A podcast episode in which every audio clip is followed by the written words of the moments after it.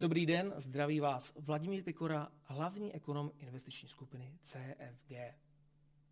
Dluhopisomat má pod sebou srovnávač, který každý měsíc kontroluje, jaká je situace na trhu. Přesně zjišťuje, kolik je nových emisí, jaký mají nový výnos a podobně. Tyto statistiky jsem zpracoval a mám tedy novinky, jak se vyvíjí trh květnu 2023. Klíčovou zprávou je, že již druhý měsíc v řadě průměrný výnos klesá na, z 8,2 na 8,1 desetina procenta. A to je dáno tím, že investoři postupně očekávají, že centrální banka začne snižovat své úrokové sazby a vkládají to do toho výnosu, kde předpokládají, že letos se ještě úroková sazba nesníží, nicméně někdy na přelomu roku půjde dolů. To, že se jedná o průměrný výnos, ještě můžeme rozšířit, že se jedná o vážený výnos. To znamená, že my sledujeme, jak velké ty jednotlivé dluhopisy jsou. A to znamená, že velké emise mají větší váhu nežli malé emise. Pochopitelně všechny dluhopisy nejsou stejné. Víme tedy, že průměrný výnos je někde na úrovni 8,1%.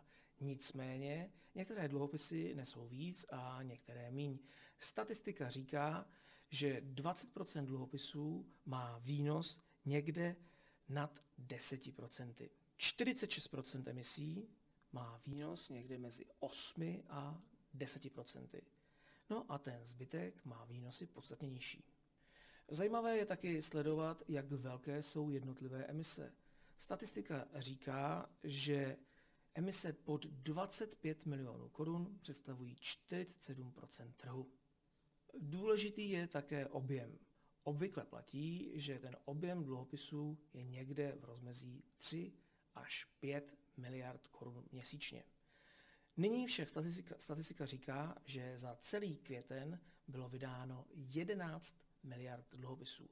To znamená, že trh stále více poptává dluhopisy, investoři mají zájem o, o tuto investici a je dost populární.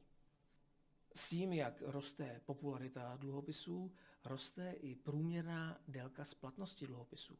Zatímco v lednu činila průměrná splatnost 3,6 roku, aktuálně má průměrný dluhopis splatnost 4,2 desetiny roku.